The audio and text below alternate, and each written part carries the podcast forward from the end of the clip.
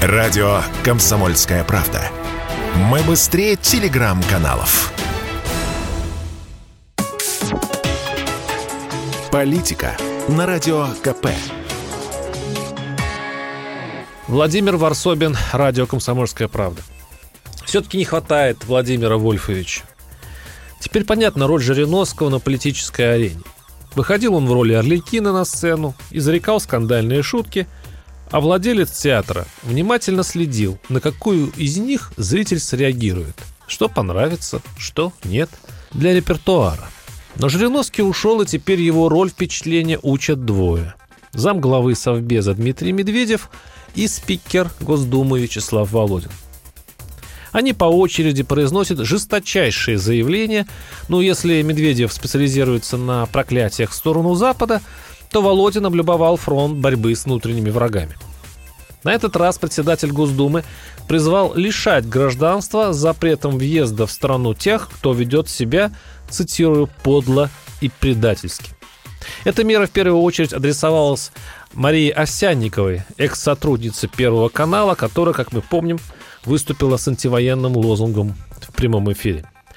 Но есть и те, кто ведет себя подло, предательски. Они делают заявления, преподнося их как свои личные убеждения, как борьбу за мир, цитирую я Володина, а на деле потом все это оказывается срежиссированной одной из стран НАТО постановкой, в которой актеры после исполненной роли получают печеньки Госдепа. Конец цитаты.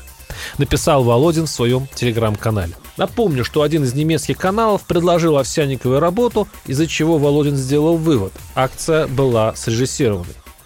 И теперь она будет работать на одну из стран НАТО, оправдывать поставки оружия украинских неонацистов, я опять цитирую Володина, введение ограничительных мер против России и отправку наемников на Украину.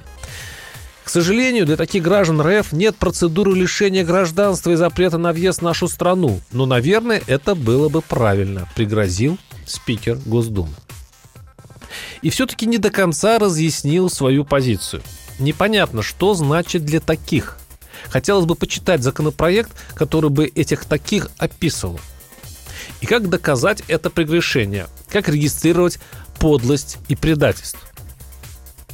Как отличить предательство, которое есть, кстати, в УК, в статье «Измена Родине», от права человека на инакомысленное и свободу убеждений? И кто будет решать, кто перед ним оппозиционер или враг? Чиновник? Или особая тройка? Много вопросов оставил Вячеслав Володин, что, впрочем, прекрасно умел делать Владимир Жириновский. Недаром Вольфович слыл пророком. Ждем, сбудутся ли слова спикера. Кто знает.